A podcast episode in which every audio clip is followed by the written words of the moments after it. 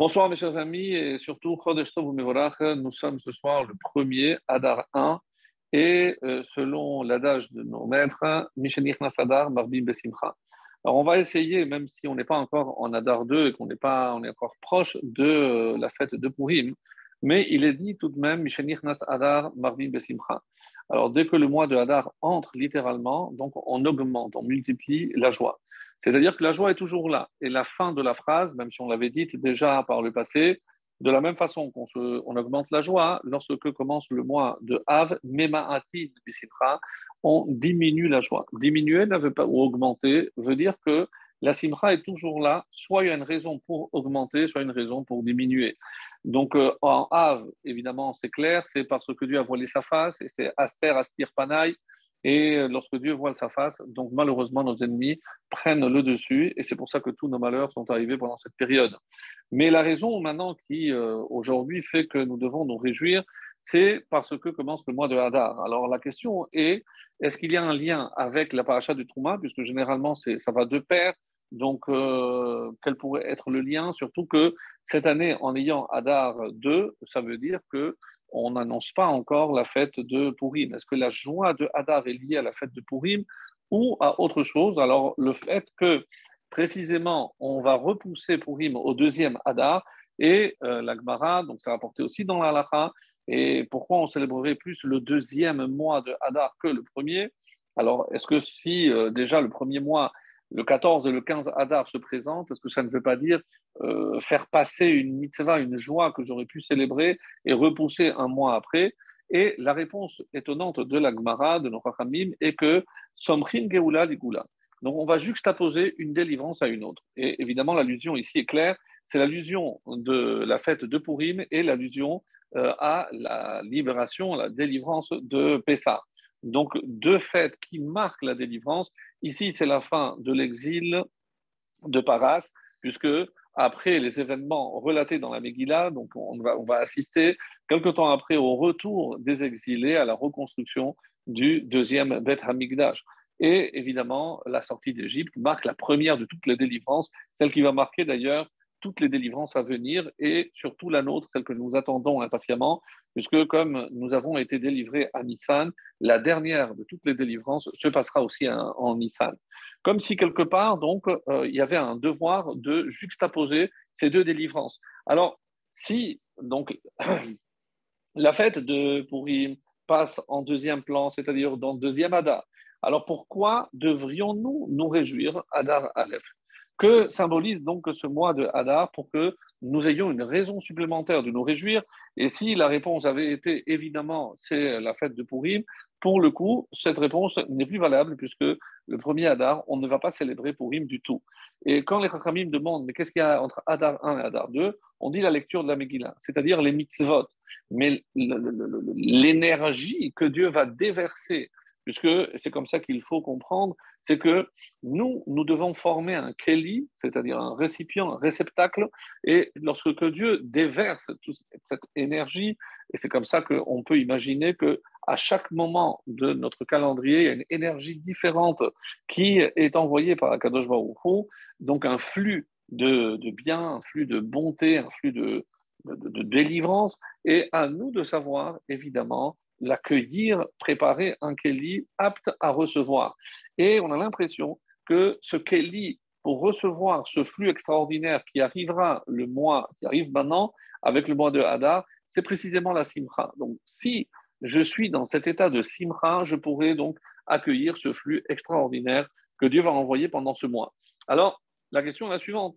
Donc, d'abord, qu'est-ce qui fait qu'un juif se réjouit? Quelle est la source, la vraie source de la joie? Nous savons très bien, mes amis, que la joie n'est pas conditionnée par un événement extérieur. Comme la beauté n'est pas évidemment dans ce que je vois, mais dans le regard que je porte sur cet objet. Donc de cette façon-là, je crois qu'on euh, a bien raison de dire que la simra doit être en nous. Mais qu'est-ce qui peut provoquer cette joie? Et il y a une euh, réponse magnifique que, que nous donnent les Chachamim dans la Gemara, En simra gedola. Il n'existe pas de joie plus grande, c'est-à-dire c'est la plus grande des joies, qu'Atarat Sefekot, comme lorsque j'annule tous les doutes. Donc, euh, comme si, tant que j'ai un doute, eh ben, malheureusement, je n'ai pas de raison de me réjouir à 100%. C'est comme s'il y avait une certaine retenue à cette explosion de joie. Et donc, euh, quel est euh, justement alors ce doute? De quel doute s'agit-il? Et on a évidemment la preuve que à donc il est question de Amalek. Et puisqu'on parle de Amalek, la première fois qu'il nous a attaqué, c'est lorsque, juste avant va y avoir Amalek, lorsque le texte dit et Amalek est euh, survenu, il est arrivé, il est venu pour attaquer Israël. La phrase juste avant, c'était la question que j'étais en, train de poser les, les Israël, les enfants d'Israël, Hayesh Hashem Bekirbenu im Est-ce que Dieu est parmi nous ou non? Donc, euh, ils ont posé une question qui soulève des doutes. Dès que le doute apparaît, Amalek, évidemment, apparaît et attaque. Autrement dit, c'est nous qui provoquons la venue de Amalek. C'est pas Hachem qui nous envoie Amalek. Et la question bien connue, mais comment expliquer qu'ils étaient protégés de, toutes parts? Euh, L'allusion à la souka qui euh, des, quatre coins, et par en bas et par en haut. Et alors, comment imaginer que euh, Amalek a pu s'attaquer? Alors, l'explication que donne le Chachamim, Hanecheshalim, donc ceux qui s'étaient affaiblis, on n'imaginait certainement pas qu'il s'agit des vieillards qui ne pouvaient marcher à un bon rythme mais qui traînait à la fin ou à la queue de, toute cette euh, marche euh, Certainement pas. Donc, donc euh, affaiblir, affaiblir dans quel sens? Affaiblir dans la Emouna. C'est précisément ce qui était à l'origine de cette question. Est-ce que Hachem est toujours avec nous Est-ce qu'il va nous accompagner comme il nous a montré tous ces miracles en Égypte? Est-ce que le quota de miracles euh, étant, fini, euh, qu'est-ce qui nous attend? Est-ce qu'il va véritablement, ou nous a, nous a lâché, livrer à nous-mêmes en quelque sorte? Si Dieu existe, mais est-ce qu'il va continuer à nous guider ou alors il va nous laisser livrer à nous-mêmes? Donc, cette question, est-ce qu'on on peut être capable à un, niveau, un certain niveau de sentir la présence d'Hachem comme on l'a vu lors de la sortie d'Égypte jusqu'à la dernière euh, de toutes les, manifestations d'Hachem, lorsqu'il a ouvert la mer. Donc, c'était la, onzième plaie, pour ainsi dire. Donc, comment on va continuer à vivre? Dès l'instant où il n'y aura plus donc cette présence continuelle d'Akadosh Baruch Et là vient Amalek. Dès l'instant où le juif commence à se poser des questions, est-ce que c'est Hachem qui dirige ma vie? Est-ce que Hachem est toujours présent? C'est là où, évidemment, apparaît ce doute et le doute entraîne Amalek. Donc, ce qu'on est dit, en train de dire, c'est que pour quelle raison, lorsque Hadar arrive, j'ai une raison de me réjouir C'est parce que disparaissent les doutes.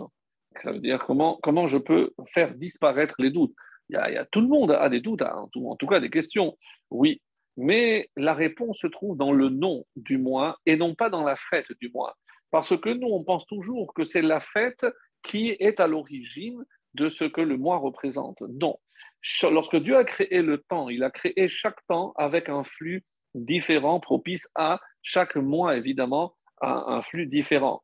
Donc, le mois de Hadar, comme son nom l'indique, je peux lire en deux. Aleph, Dar. Aleph, c'est la lettre 1, l'unité parfaite, c'est Hachem. Dar, habite. Donc, comme en hébreu moderne, un appartement, on dit dira, la dour. Euh, donc, c'est habité. Euh, quand on sait que Hachem va justement demander dans la paracha de Teruma la construction d'un mishkan, d'un tabernacle, d'une résidence. Et on verra par la suite ce que le Midrash nous dit à ce propos très intéressant parce qu'on utilise plusieurs paraboles. À quoi cela ressemble-t-il? Comment Hachem, qui est Malé Olam, donc il remplit le monde, comment il peut nous demander un, petit lieu, que ce soit le Mishkan dans le désert ou plus tard le Beth Amikdash, le temple à Yerushalayim? Donc comment c'est possible? Comment on peut expliquer une chose pareille?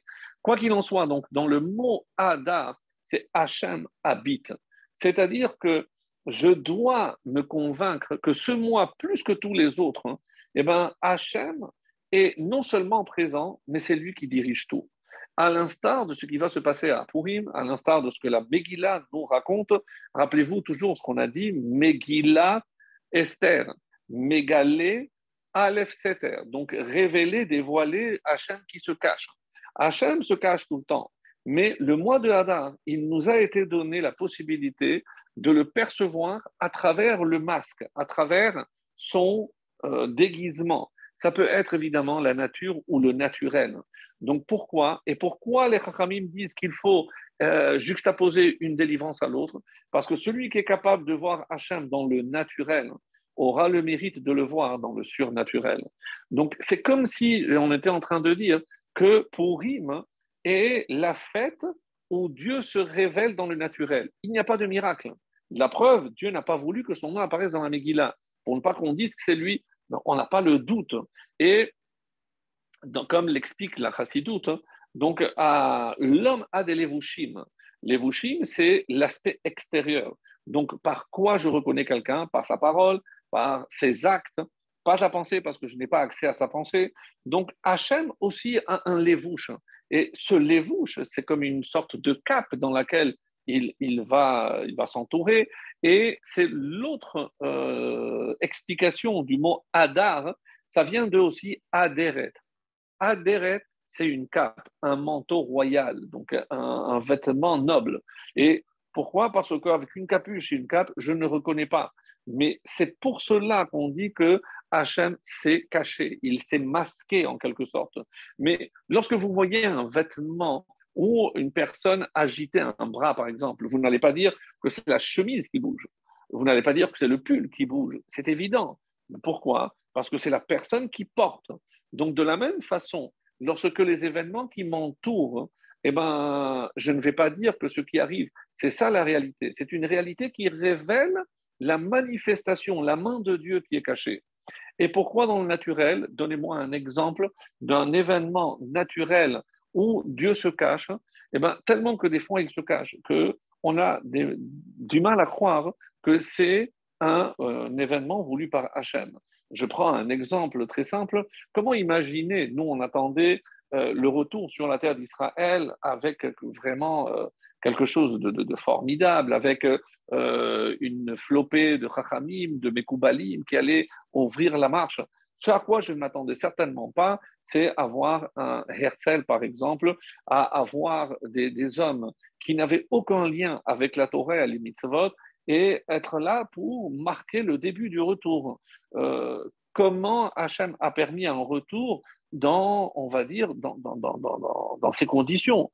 Parce que ça, c'est la condition, c'est la préparation à la Géoula, et c'est ça le symbole, mes amis, de Purim.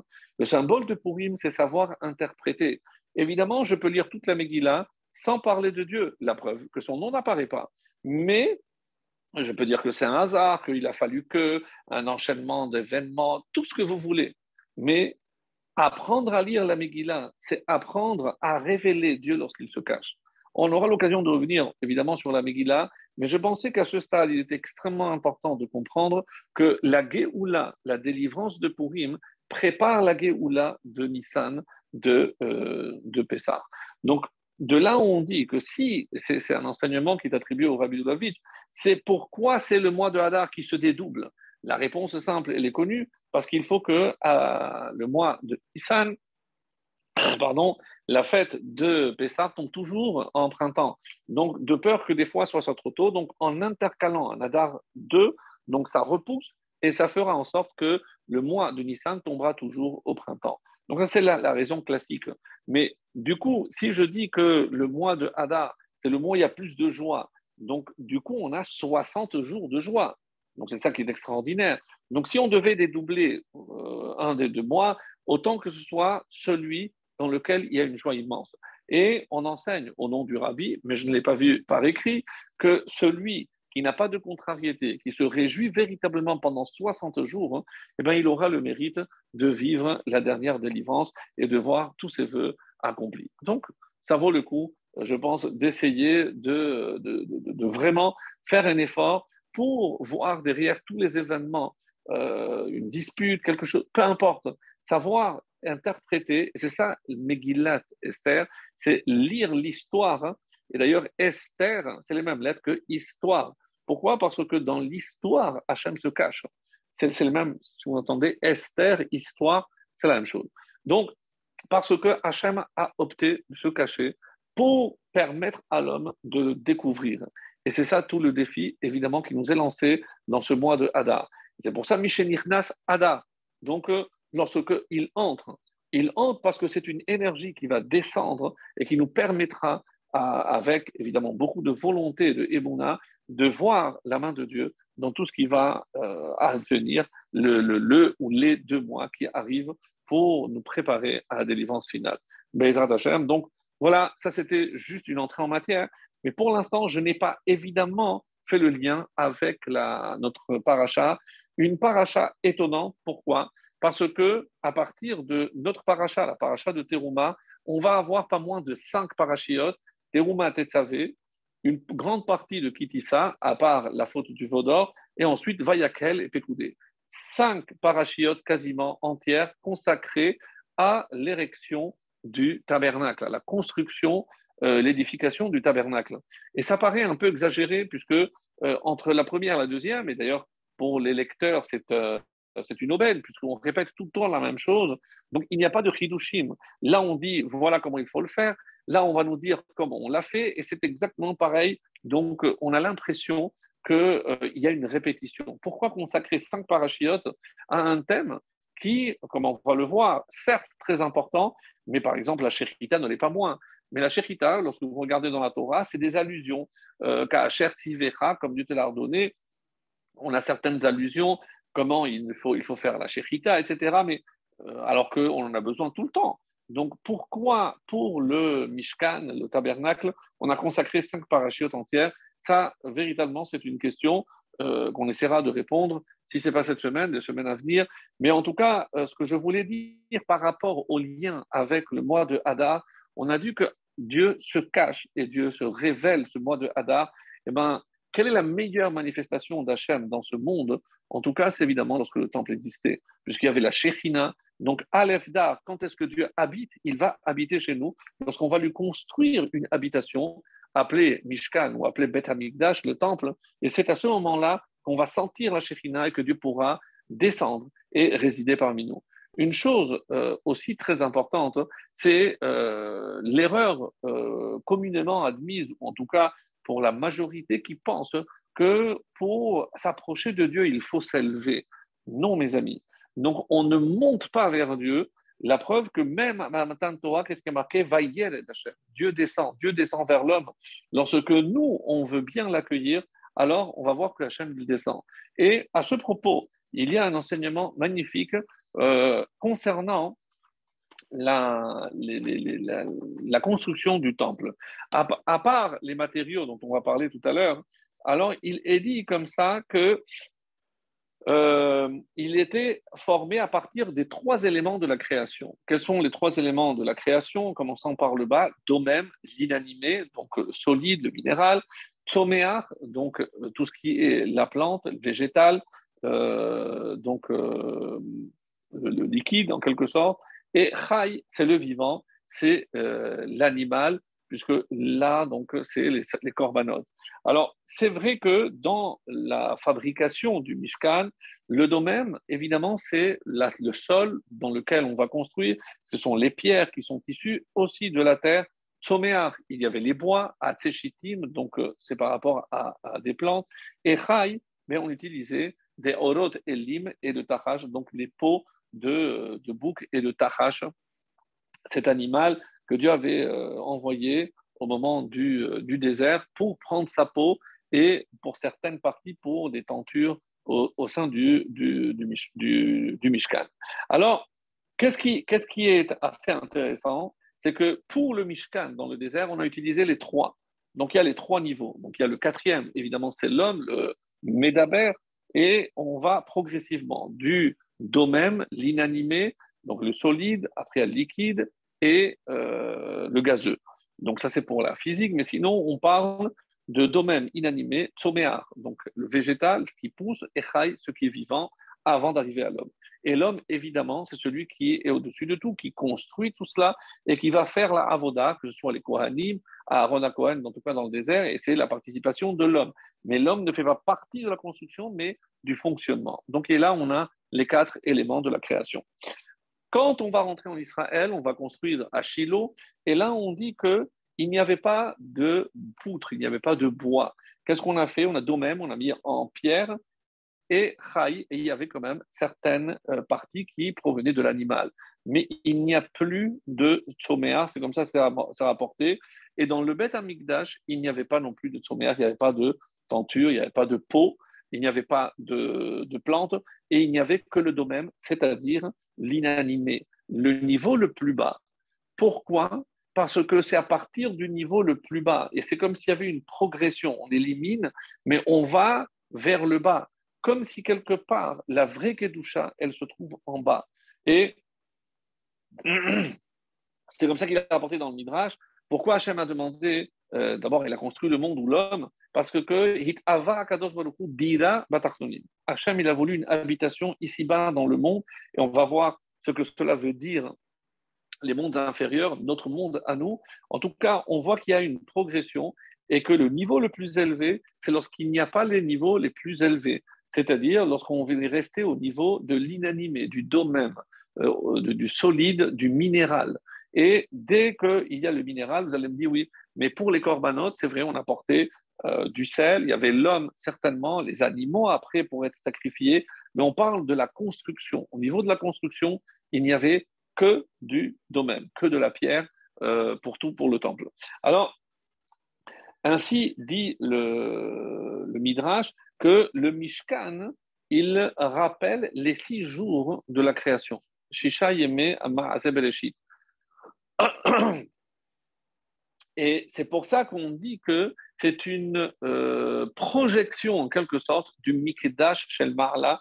Quand on parle de Yerushalayim, elle est décrite comme Yardav, une ville à laquelle on a attaché ensemble. Qu'est-ce qu'on a attaché? La ville d'en haut et la ville d'en bas. C'est pour ça que Yerushalayim, cette ville qui est double. Aïm, c'est le double duel. Yerushalayim, il y a le Yerushalayim d'en haut et Yerushalayim d'en bas.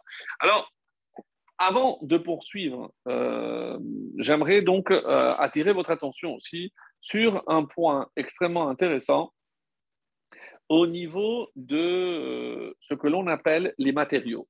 En effet, quels sont les matériaux dont on, dont on parle ici au début de la, de la paracha et aussi attirer votre attention sur un verbe qui n'a pas sa place. Et ensuite, je reviendrai à l'essentiel de notre cours. Alors, pour ceux qui ont entendu déjà les questions, je me permets de les rappeler rapidement. La question est euh, comment imaginer qu'on considère que le Aaron, c'est-à-dire l'arche sainte, ne fait pas partie des Kélim Et pour preuve, c'est que lors du deuxième Beth le deuxième temple, donc il y avait tous les ustensiles, mais il n'y avait pas le Aaron. Donc, si je dis que tout le but de la construction du temple, c'est pour garder ce qu'il y avait dans le code de Shakodashim. Mais si le code de Shakodashim est vide, il n'y a pas d'arche, il n'y a pas les, tables, il n'y a pas les chérubins, il n'y a rien. Alors que normalement, comme on va le voir, lorsqu'on prie, on prie vers Jérusalem. À Jérusalem, on prie vers le temple. Et dans le temple, vers le code de Shakodashim. Comme si c'était le but. Donc, comment imaginer que je puisse continuer à prier ou que le temple continue à fonctionner alors qu'il n'y a pas de Aaron il n'y a pas de Aaron, c'est vide. comment imaginer une chose pareille? Et même lorsque le Aaron existait, ça c'est une autre question pour la suite du, programme, c'est euh, qu'est-ce qu'il y avait dans ce Aaron On a dit la Torah. Ça, je veux bien comprendre. Mais comment imaginer que Dieu a voulu qu'on fasse, alors qu'il est interdit de façonner aucune forme sur la caporette, sur l'arche, il y avait un couvercle, et le couvercle était surmonté de deux formes, donc comme des chérubins, avec des ailes étendues. Vous avez déjà vu des, représentations. Et euh, ce qui est curieux, comment Hachem a permis de construire deux visages, puisque, et on va voir par exemple l'explication que Rachid donne, Tinok, il parle que c'est un enfant. Et euh, ainsi, donc, le, Talmud va apporter une preuve pourquoi Rachid, de toutes les options, il a retenu précisément celle-là, qu'il s'agissait de visage d'enfant. D'autres, comme Rabbeinu Bechaye, s'inspirant du Zohar, nous dira non, c'est Zachar et Nekeva, c'est un homme et une femme. Bon, on, retient maintenant que c'est des enfants. Ma question est très simple. Ça, veut dire, ça voudrait dire que quand que je prie vers le Kodesh HaKodashim, j'ai en train de prier vers des enfants? Vous allez me dire non, mais c'est pour la Torah. Je, je comprends bien. Mais comment Hachem va justifier de devoir faire une dérogation à l'interdiction de façonner quoi que ce soit pour mettre dans la partie la plus sacrée, dans le Kodesh HaKodashim, et qui plus est des visages d'enfants. Qu'est-ce que ça symbolique quelle est, la, quelle est la symbolique de tout cela? Donc ça, c'est une question qu'on essaiera de voir. Mais pour l'heure, regardez le début de la paracha que je vais vous lire, les deux premiers versets. Donc Dieu dit à Moshe en parlant, euh, d'Aber el Israël parle aux enfants d'Israël, pardon, veillez teruma. Alors, veillez et qu'ils prennent pour moi, ça veut dire qu'ils prennent. La première question, et tous les commentaires se posent la question, euh, qu'est-ce qu'il aurait dû dire? Qu'il me donne. Donc, c'est Hachem demande qu'il donne. Et veikru literuma, mais et kol ish asher idevenu libot terumati, donc de tout homme dont le cœur euh, sera motivé, vous prendrez pour moi un prélèvement. Et voici, merci, voici le prélèvement que Dieu demande. Achet zahav un. On va s'arrêter à ces trois-là. Donc, zahav, de l'or, kesef, euh, de, de l'argent, et euh, et du cuivre, donc des rochettes. Il y en a d'autres, mais on, arrête là. Alors, si ça vous intéresse, euh, après, il y a la laine azur, pourpre, écarlate, le lin, poil de chèvre. C'est ce qu'on appelle orot elim meodamim, orot peau de bélier et peau de tachash. Donc, difficile à traduire, même dans les bonnes traductions. Après, il y a des bois euh, Chitim, ici c'est traduit par acacia, Shemen Lamao, de l'huile pour l'allumage, pour la, la menorah, Bessamim, donc il y a aussi des aromates, etc. Donc vous lirez toute la suite avec tous les éléments euh, très intéressants. Mais pour l'heure, une question que le rabbi pose, quand on dit qu'il faut donner, pour, quand je dis qu'il faut donner de l'or, combien de personnes sont concernées? Je sais très bien que si j'avais commencé par des choses plus simples, ça aurait touché beaucoup plus de monde. Qui peut donner euh, très peu de l'or, un, peu plus peut-être de l'argent, un peu plus encore du cuivre, puisque le cuivre est plus, est, plus répandu. Donc le rabbi pose la question, pourquoi avoir mis la barre tellement haute? Donc il est évident qu'il euh, y a une allusion qui est cachée ici. Alors vous allez dire, de toutes les façons, il vaut mieux toujours viser le plus haut pour avoir le plus bas, c'est aussi une réponse. Mais euh, d'après la réponse que le, rabbi propose, c'est les initiales. Zahav, Ze Hanoten Bari. C'est celui qui donne en bonne santé. Lorsque tout va bien. Lorsque tout va bien, c'est très facile de donner. Donc, c'est pour ça que c'est l'or. L'or, c'est lorsque tout va bien. Et, là, évidemment qu'on a envie de donner. N'oubliez pas que tous les Juifs sont sortis avec 90 ânes chargés des trésors qu'on a sortis d'Égypte. Et d'ailleurs, une des réponses, pourquoi on a juxtaposé la paracha de Mishpatim à, euh, au, don, euh, je sais ce que vous avez, c'est parce que vous l'avez pris d'Égypte. Vous, avez, êtes des esclaves.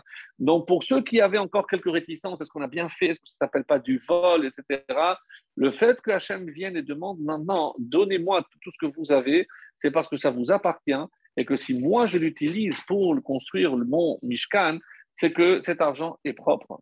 De là, par exemple, le Beth Alevi dira de ce, cette juxtaposition, donc j'apprends exactement l'inverse.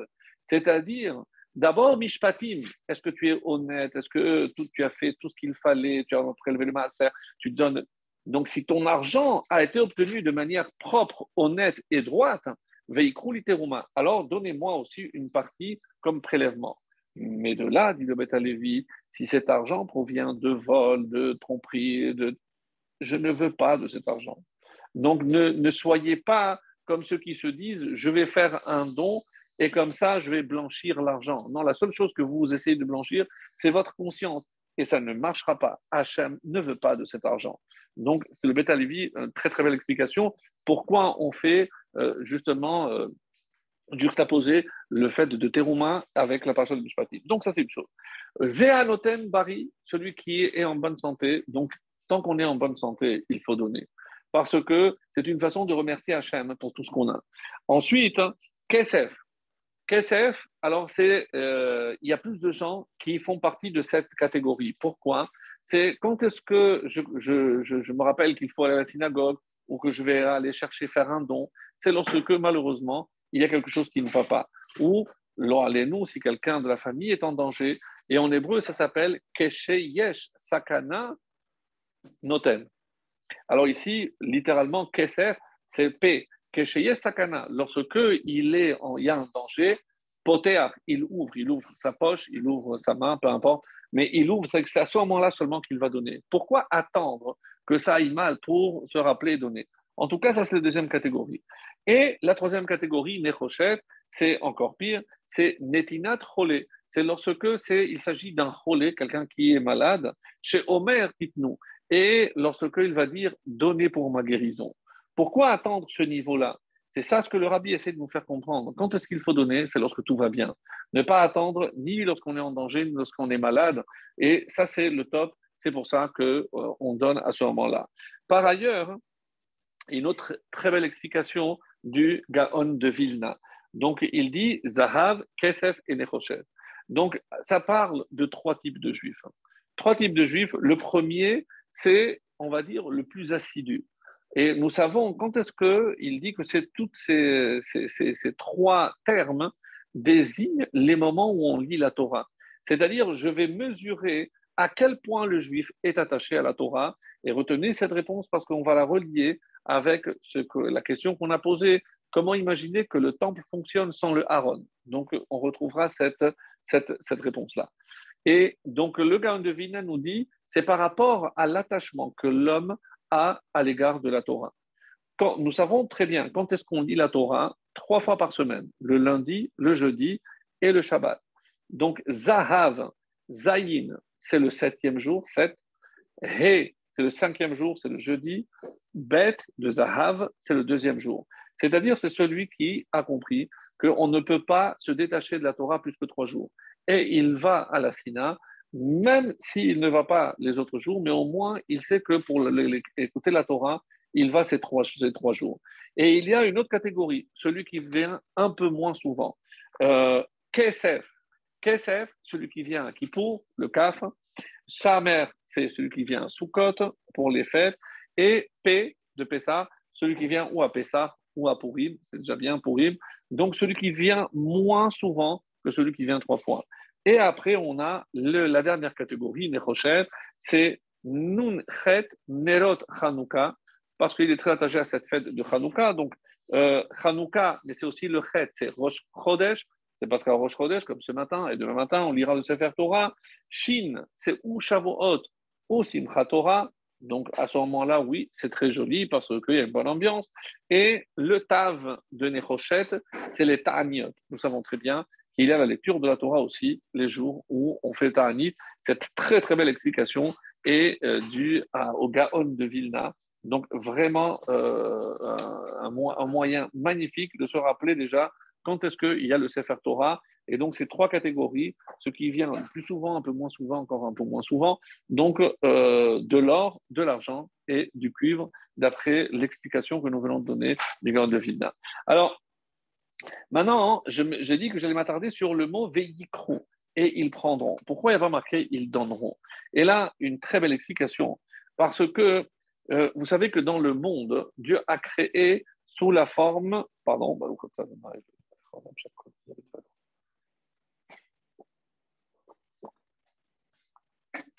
de deux principes qu'on appelle mashpia et mekabel. Dans le monde, il y a ce qui donne celui qui influence et celui qui reçoit.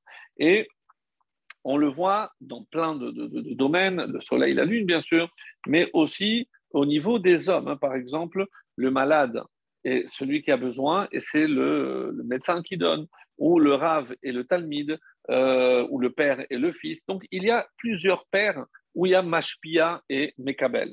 Et c'est vrai que Hachem aurait pu faire les hommes vraiment égaux, de manière à ce qu'il n'y ait pas quelqu'un qui ait besoin de l'autre.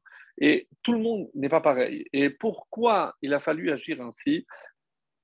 Parmi les réponses que nous proposent nos maîtres, il y a une très belle, c'est que le monde a été fondé par le chesed, olam chesed ibané.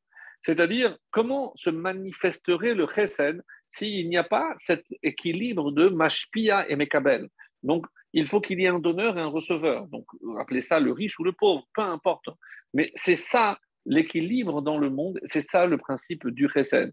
Et c'est comme ça, par exemple, que Dieu a créé dans le monde l'oxygène. Donc, on sait très bien que l'oxygène, l'air, c'est ce dont on a le plus besoin. et c'est ce qui nous permet de vivre. Donc, euh, si on est vivant, c'est parce que Hachem nous donne. Des fois, on ne se rend pas compte. On regarde ce qu'on a, ou plutôt ce qu'on n'a pas par rapport à ce que les autres ont. Et on oublie d'apprécier, malheureusement, et ça, c'est une façon de voir le monde aussi, c'est au lieu de me dire quelle chance j'ai d'avoir ce que j'ai. Lorsque je sais qu'il y a toujours pire que moi dans tous les domaines, dans le niveau de la santé, au niveau de Shalom Bayit, au niveau de l'éducation avec mes enfants, peu importe. Mais si je pouvais, comme on l'a dit par rapport à Ada, être capable de se réjouir à sa mère, Bechelko, donc c'est sa mère, c'est pas, comme on dit en français, se contenter. Se contenter, c'est une forme de résignation. Se contenter, sa mère, c'est vraiment, je suis très heureux d'avoir ce que j'ai. Et évidemment que je ne serais évidemment pas tenté d'aller convoiter ou dire ah pourquoi j'ai pas une maison plus grande, une, voiture plus récente ou euh, une femme plus riche. Peu importe, mais, c'est cette façon de voir le monde avec une forme d'insatisfaction. Et c'est ça, ça me rappelle une histoire, une, une dame euh, très très généreuse qui un jour est allée faire des courses avec ses enfants elle a vu dans le trottoir d'en face un de ses petits voisins qui, malheureusement, une famille nombreuse, mais qui n'avait pas beaucoup de moyens. Alors, euh, elle invite, elle en dit Viens, viens avec nous, je, vais t'acheter quelque chose. Elle rentre dans le magasin, elle lui achète tous les habits de A à Z, des chaussures, des chaussettes, tout, tout, tout. Il sort, méconnaissable le garçon, et euh, Madame, vous êtes Hachem? Alors, très gênée, la, la, madame dit Non, non, mon fils, pourquoi tu dis ça? Parce que ma maman, elle dit toujours que c'est Hachem qui donne tout, donc vous m'avez tout donné, donc vous êtes Hachem. Alors elle lui répond Non, je ne suis pas Hachem, mais je suis sa fille. Alors le, petit répond Ah, je savais bien que vous devez être en famille avec, euh, avec le bon Dieu. Donc, c'est pour montrer à quel point le fait de donner et nous fait le, en quelque sorte l'associer d'Akadosh Baruch N'oublions pas que à cette question, lorsque euh, le, Romain demandait à, à, Rabbi Akiva, mais si euh, Hachem peut tout faire et il peut tout donner, pourquoi il a créé des pauvres parmi vous? Pourquoi euh, il a fait en sorte qu'il euh, y en ait certains qui aient besoin de l'autre? Et parmi les réponses qui sont retenues, c'est justement Kedele Atil Midine Midina C'est pour nous éviter le, le din, la, la, justice du Gehinam. Parce que comment on va se justifier si Hachem nous a fait venir, il nous a demandé d'être à son image Donc, à quel moment, si tout le monde est pareil, comment je vais pouvoir donner? Donc, je ne vais pas justifier. Et donner, ce n'est pas parce que je suis pauvre que je ne donne pas. Je donne aussi moins parce qu'il y a toujours plus pauvre que moi. Donc, on voit bien ici que donner veillicrou, c'est prendre ici, savoir que c'est pas, il ne s'agit pas que lorsque je donne, mais je suis en train de prendre. Donc, euh, par exemple, ça me vient à, à Purim, pas dans, ce mois, mais le mois prochain, il y a une mitzvah qui s'appelle Matanot Lavionim.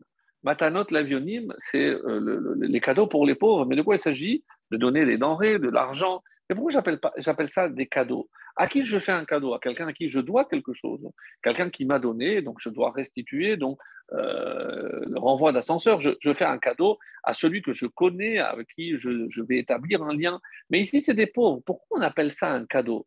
Parce qu'il te fait un cadeau à toi. C'est de lui permettre de donner.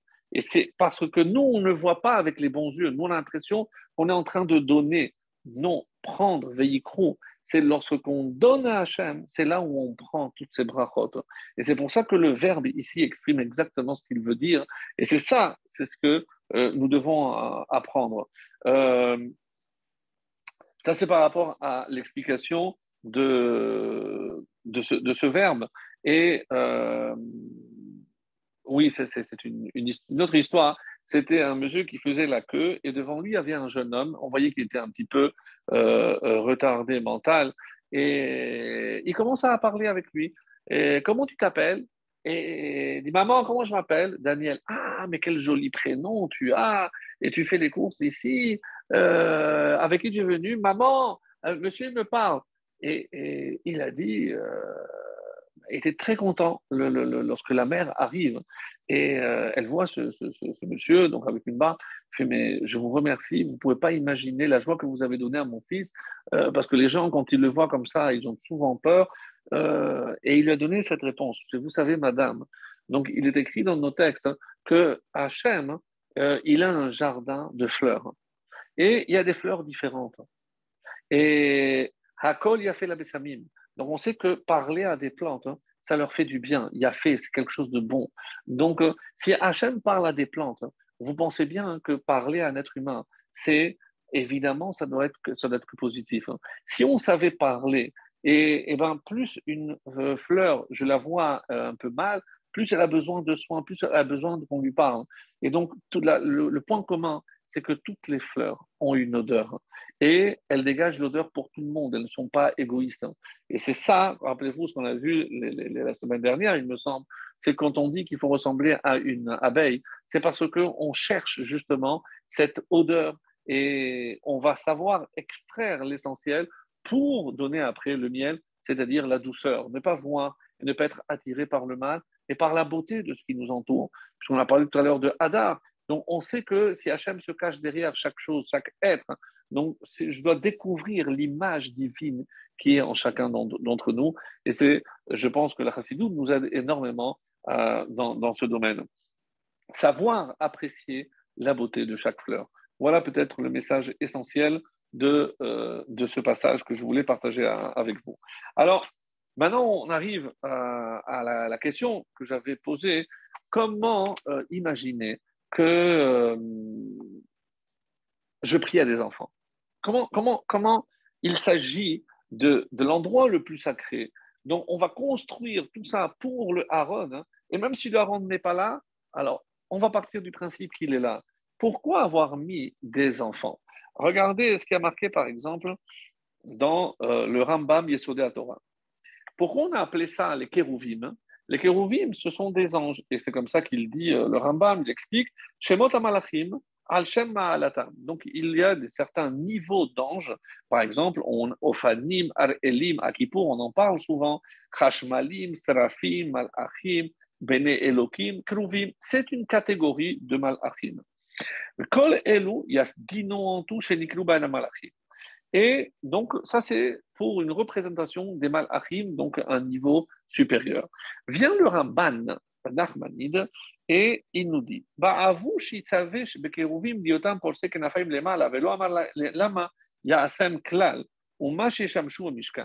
Hachem donne un ordre, il n'explique pas il dit faites comme ceci avec des ailes, etc. Il n'explique pas. L'écart Amar, Venatata Akaporet Imakeruvim Alaron Milemala. Tu placeras par-dessus, une fois que tu auras terminé l'arche, l'aron, tu placeras par-dessus.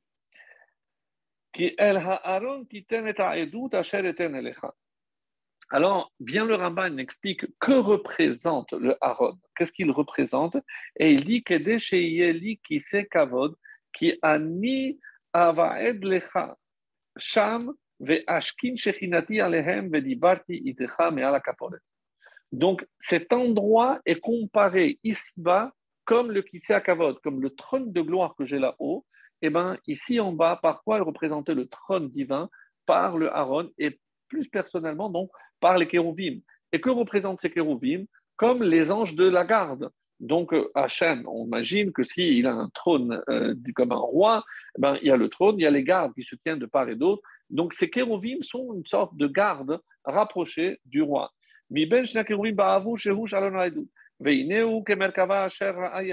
Comme la vision de Yecheskel,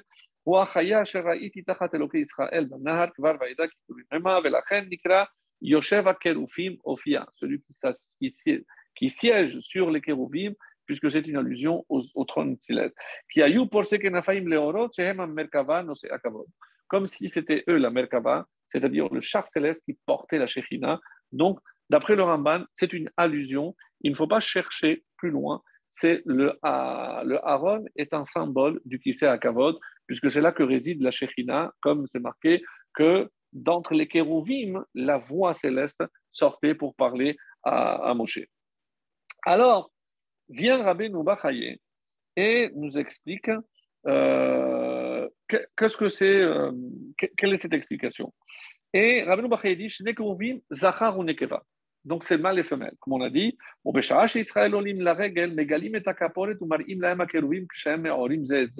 Donc quand il y avait la de la règle, c'est rapporté comme ça dans le Noubachaye, donc on ouvrait, personne ne pouvait rentrer, mais il tirait donc la caporette, le, rideau qui séparait et tout le peuple pouvait voir de la ronde, en tout cas pour le premier Betamikdash, et on voyait les, les deux kérouvim s'enlacer. Et maintenant, on comprend pourquoi on compare Zachar et Nekeva. Parce que l'amour entre Israël et Hachem, il n'y a pas d'intermédiaire, comme entre le mari et la femme. Il n'y a pas d'ange, il n'y a personne. Vous savez très bien, chaque nation a un ange tutélaire, un ange qui le représente. Quel est l'ange d'Israël? Il n'en a pas. Lui, est directement lié avec Akadosh Et c'est ça le symbole des Kérouvim, Zachar et Nekeva, comme entre le mari et la femme, il n'y a rien qui sépare, et eh bien entre le peuple juif et Hachem, il n'y a rien, il n'y a pas d'intermédiaire. Alors, Rashi, dans l'explication, dit à quoi ressemblaient les, les quelle face ils avaient, et il répond, le chapitre 25, le verset 18, Partsouf tinok lahem. Ils avaient le partsouf d'un tinok, d'un bébé. Et euh, pourquoi un tinok? Alors, dans le traité de Souka, euh, page 5, à Bet, folio B, Maï On pose la question qu'est-ce que c'est le Kérouv Et Amar Rabbi Abaru, Keravia, comme Ravia. Qu'est-ce que c'est Ravia? Sheken Bebavel, en Babylonie, Koin, les Yanouka, on appelait les bébés Ravia. Pourquoi Ravia? Ravia, c'est grandir. Pourquoi? Parce que Gadel Vetsomea, parce qu'il pousse, il grandit. Velachen, Kerouv. Qu'est-ce que c'est Kerouv Ke Ravia, comme un bébé. C'est l'explication. Et on a l'impression que c'est pour ça que Rashi a opté pour cette explication. C'est celle qui colle le plus au texte. Amarabaye, la directive, Donc, si on dit qu'il y a un enfant, un visage d'enfant, un visage d'adulte. C'est le, papa et le fils. Et là. Donc, un, il y avait un, visage d'adulte et l'autre avait un visage de petit. Qu'est-ce que ça veut dire? C'est pour dire que c'est comme le père et le fils. De la même manière qu'il y a un lien entre le père et le fils, puisque nous, Israël, on est appelé Banim, on est considérés comme les enfants d'Hachem. Donc, c'est une autre explication d'après la Gemara. Et euh, pour revenir à, à Rabbeinu et c'est comme ça qu'il dit Et donc, c'est le lien le plus intime qui puisse exister entre deux êtres, c'est le lien entre le mâle et la femelle, entre le mari et sa femme. Et c'est cette image qui est représentée dans le Code de ce genre d'intimité qu'il doit y avoir entre l'homme et entre le peuple juif et Israël. Et c'est comme ça qu'il faut comprendre, mes amis, que euh, à, quoi à, quoi revient donc cette image des enfants? Et euh, c'est comme ça, par exemple, on dit euh, dans le rabbi, dans l'écouté Sechod, a une explication Arambam sauver chez Aaron, kulam hem kelim Donc il, il cite l'explication du Ramban, c'est-à-dire que quel est le symbole du Aaron C'est la Torah, puisqu'elle contient la Torah. C'est grâce à la Torah que Dieu peut se présenter et être présent.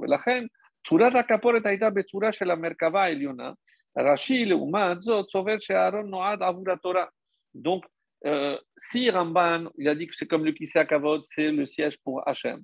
Rashi pense que non, que c'est pour la Torah. C'est l'essentiel, c'est la Torah.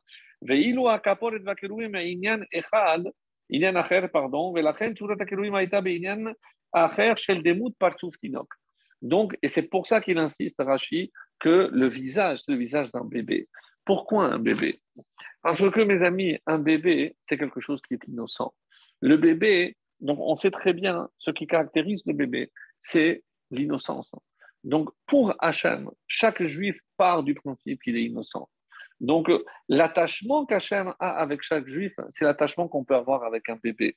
Lorsque, et c'est ça l'explication, le père et le fils, l'élève et son, son, son élève et le, son maître. Donc, c'est un lien extrêmement puissant de Mashpia et Mekabel. Donc, on a dit qu'il y a un qui influence, l'autre qui reçoit. C'est comme ça qu'on dit, par exemple, euh, que le bébé est innocent. Et euh, voici ce qui est rapporté euh, peut-être euh, une des plus, un des plus beaux passages de Tanat Beliarou qu'on attribue à Liu Navi. C'est une fois, hein, euh, il raconte Rabbi Eliyahu Navi, mais à l'herbe Donc je marchais et quelqu'un qui m'a vu, comment il a reconnu que c'était Eliyahu Navi Donc ça prouve que ce n'était pas un homme n'importe lequel. Il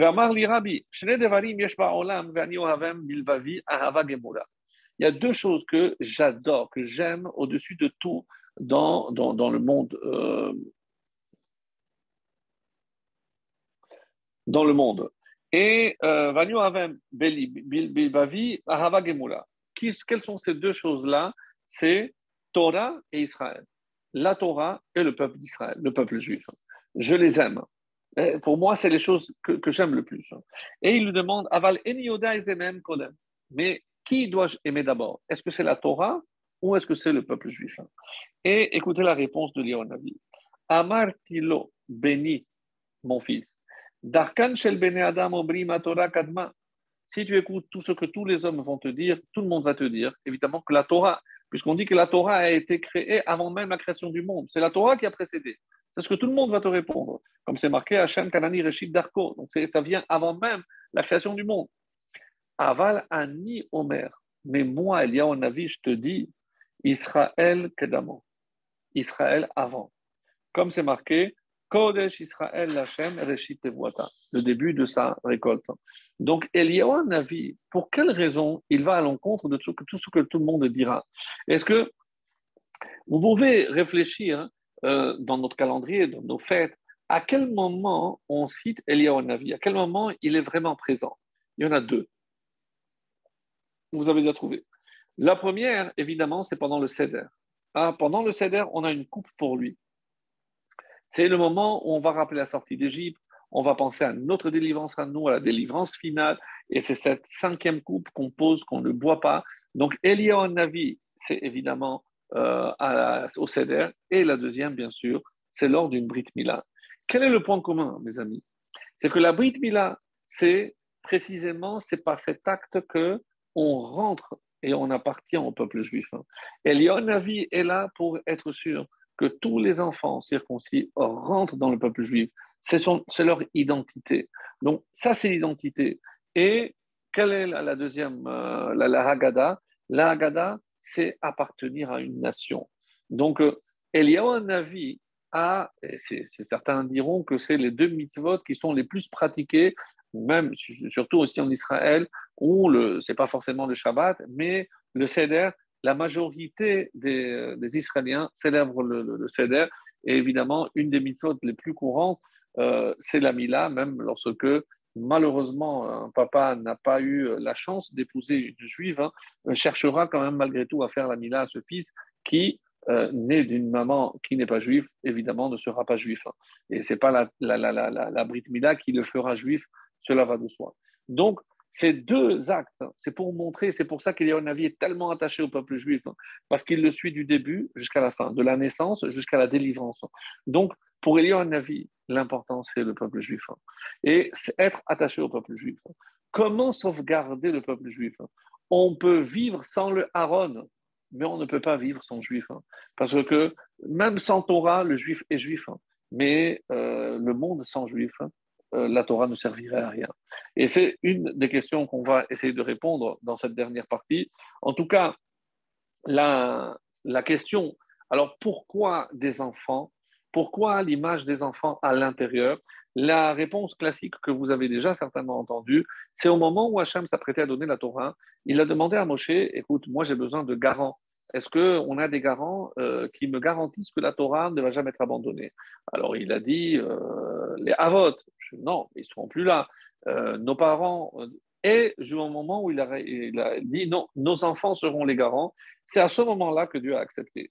Alors, la question est, mais est-ce que vous réfléchissez logiquement Est-ce qu'on peut faire confiance? Est-ce que si moi je vais faire un prêt, je vais prendre comme garant un enfant? Est-ce que si je vais avec des enfants à la banque, ils vont me faire un prêt? Mais, c'est quoi cette, quoi cette logique Qu'est-ce que Dieu cherche Dieu cherche à s'assurer que la Torah sera toujours présente. Et quel est le meilleur moyen?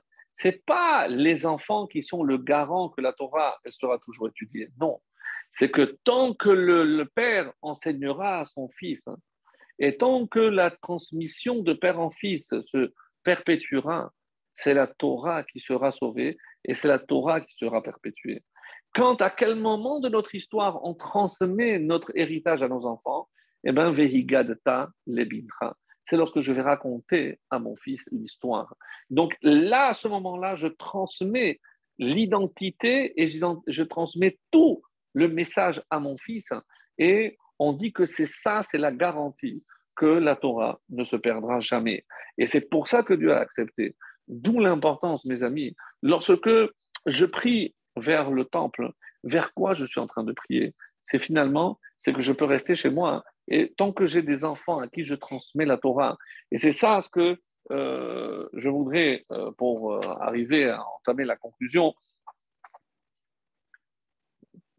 pardon, Comment je sais que le plus important, ça reste la Torah? Parce que, pardon, on dit qu'au moment où euh, le peuple juif a commencé à revenir après, justement, après euh, la fête de Purim, lors du retour des exilés de Babylone, Ezra n'est pas venu tout de suite. Alors que Ezra est l'artisan du retour, l'artisan, on dit dans, la Gemara que euh, Hachem aurait pu choisir Ezra pour donner la Torah à la place de Moshe.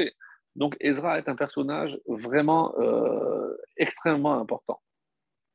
Alors, on dit pourquoi Ezra n'est pas revenu avec les premiers exilés?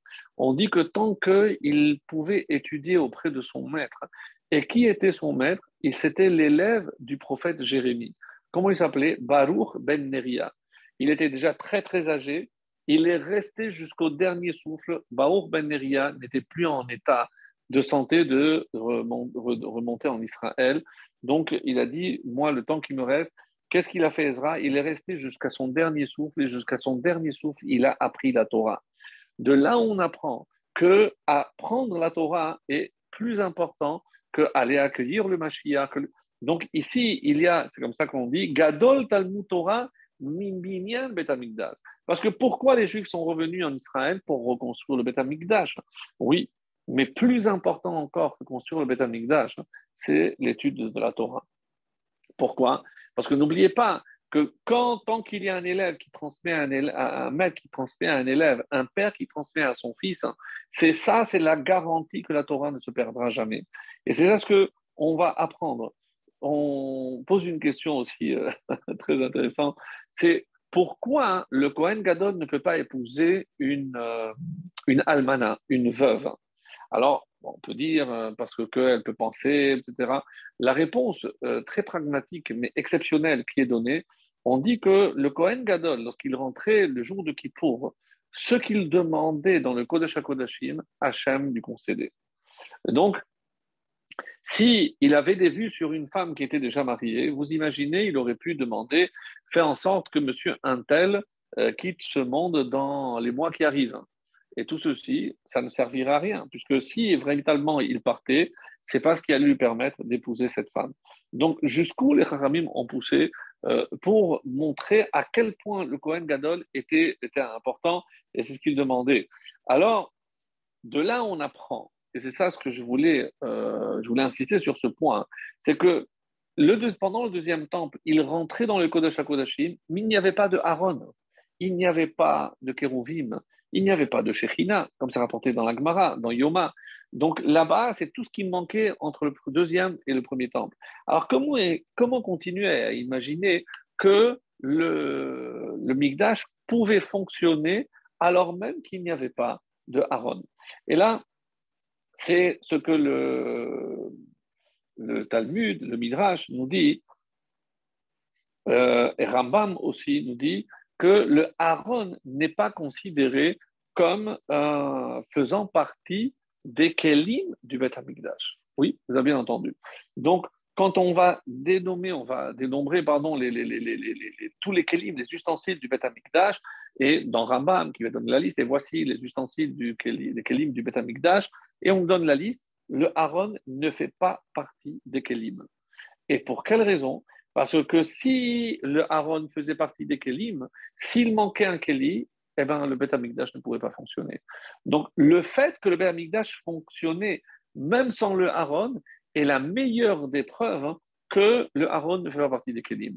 Mais il y a aussi une autre preuve qui se trouve dans, Berachot, et on nous dit que là où Dieu dit à, Moshe, va voir Betsalel, il était âgé de 13 ans, et dit, et dit lui la chose suivante, de construire le Mishkan, le Aaron et les Kelim.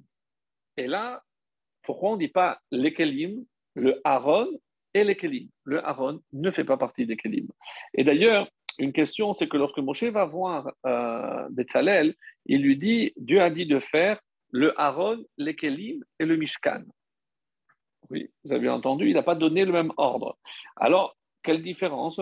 Et Dieu, euh, euh, dit à Moshe, non, je m'excuse, mais d'abord, on construit la maison, donc le Mishkan, et après le Aaron, et après les Kelim. Et euh, Moshe répond à Betsalel, Betzel, quel Tu étais à, l'ombre de Dieu pour savoir quel était. C'est effectivement comme ça qu'il a demandé.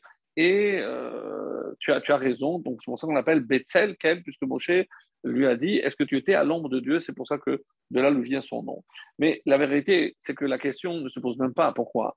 Qu'est-ce que ça change que je fasse d'abord le Mishkan, les poutres extérieures ou intérieures? Puisque nous, on va terminer cet ouvrage-là, rappelez-vous, c'est le 25 qui se lève. Mais qu'est-ce qu'on va faire avec?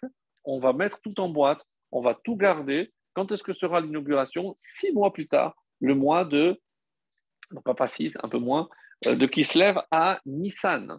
Et donc, euh, pendant tout ce temps-là, ça ne change rien, puisqu'on va tout terminer de construire, on va tout mettre en boîte. Pourquoi cette discussion? Et c'est euh, le, le, Rav Koutler, Aaron Koutler, qui donne une réponse euh, magnifique. Et, il dit comme ça il dit que le, le monde donc, a été créé avant que la Torah soit donnée.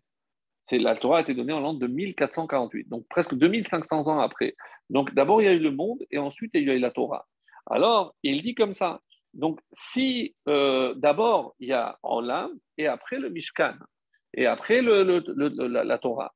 Donc, de la même façon, je dois d'abord créer tout le cadre, le Mishkan, et ensuite la Torah, comme ce que Hachem a demandé à Moshe, et c'est ce que Betzalel va faire. Donc, alors il dit, sauf Donc, la fin d'une action, c'est au début de la pensée. Autrement dit, pourquoi on va construire le Mishkan? Pourquoi on va construire le monde? Le Mishkan, on va le construire pour le Aaron.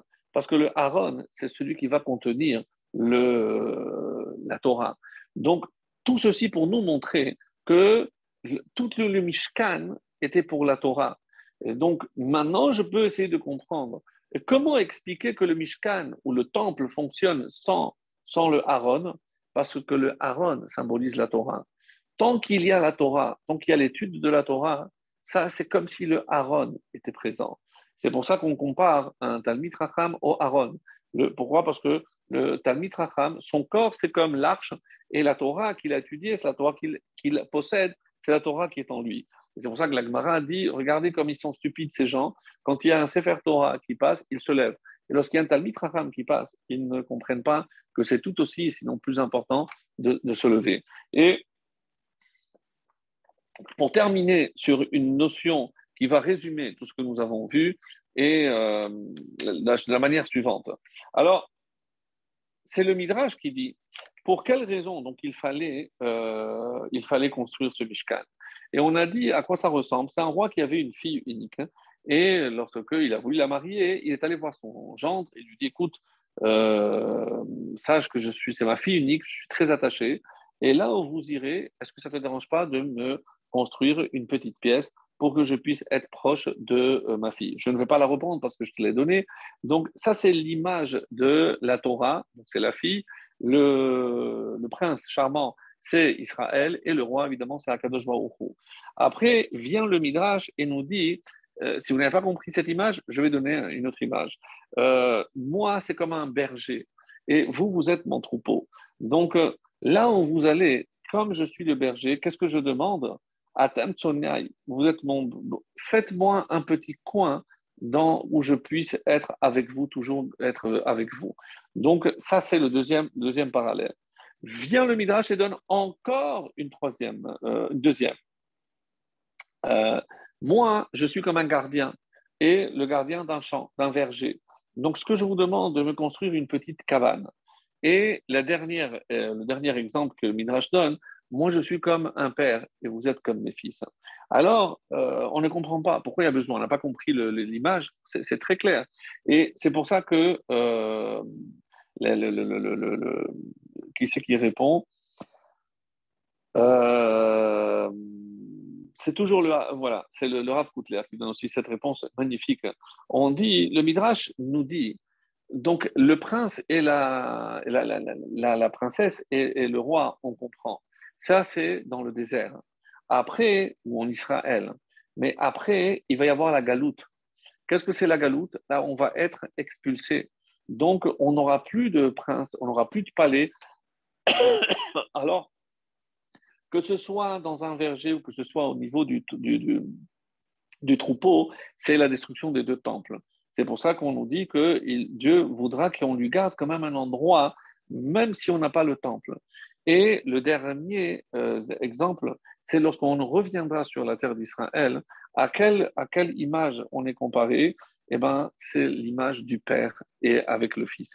C'est-à-dire, que le retour de fils chez le père, c'est-à-dire la terre d'Israël, c'est ce que la Gemara dira que depuis la destruction du temple, qu'est-ce qu'il a à Kadosh Baruch Arba Amot Shel Halacha.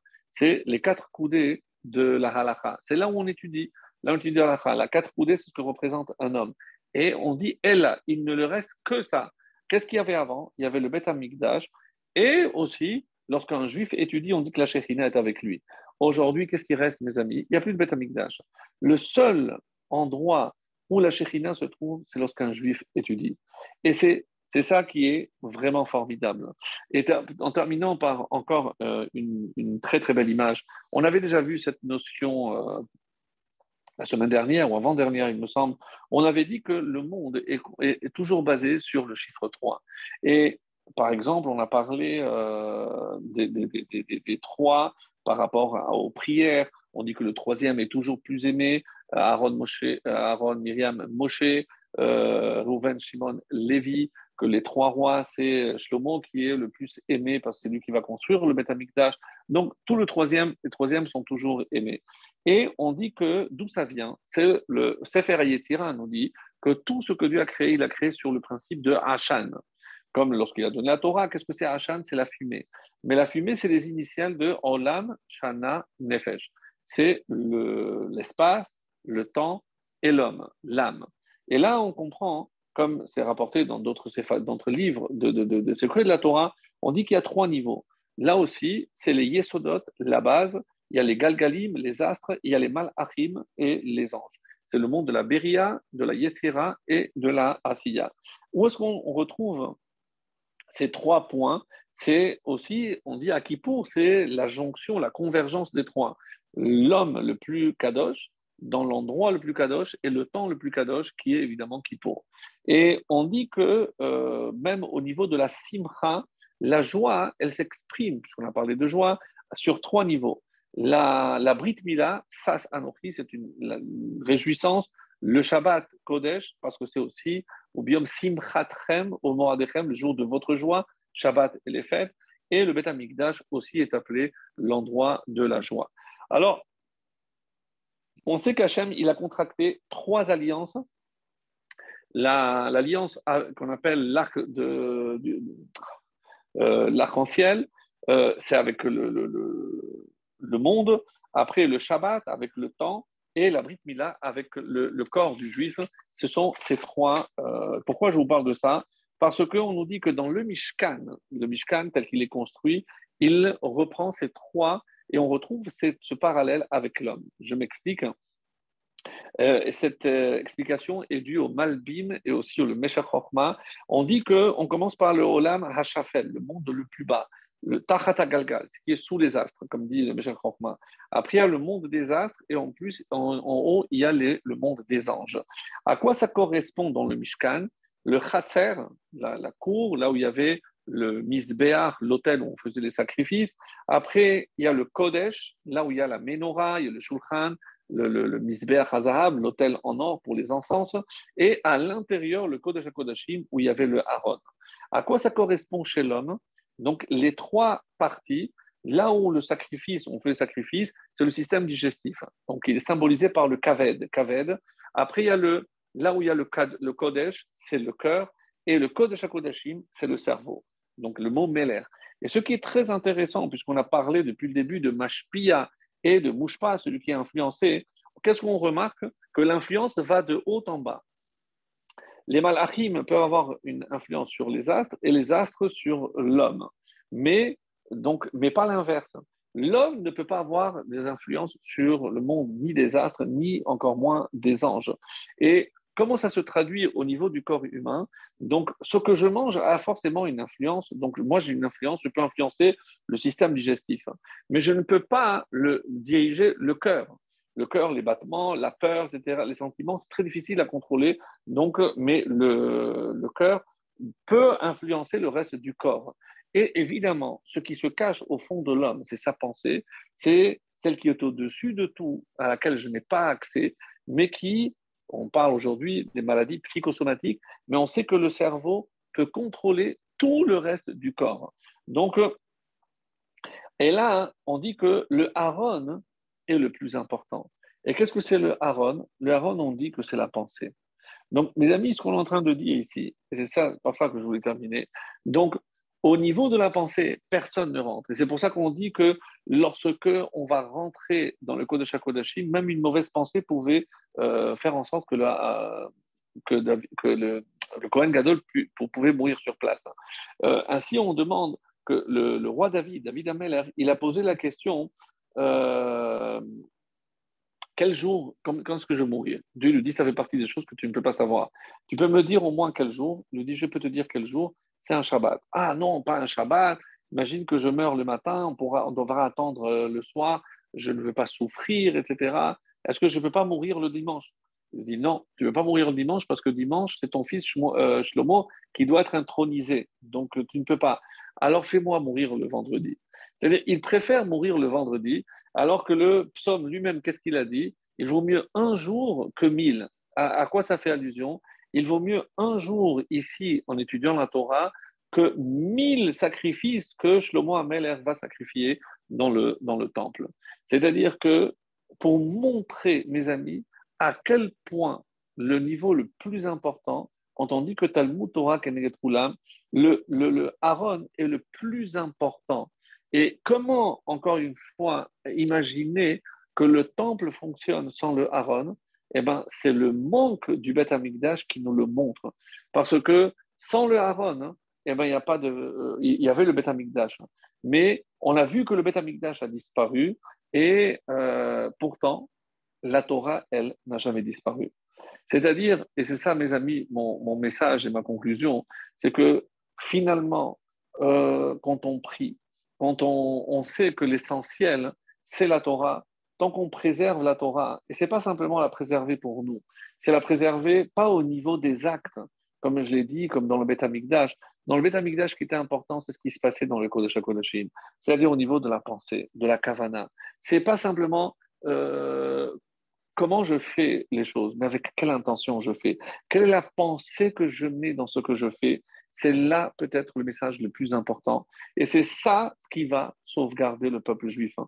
Donc, lorsque j'ai euh, comme mission non seulement de préserver la Torah, mais et comment je la préserve? Le meilleur moyen, c'est précisément en la transmettant à mes enfants ou à mes élèves.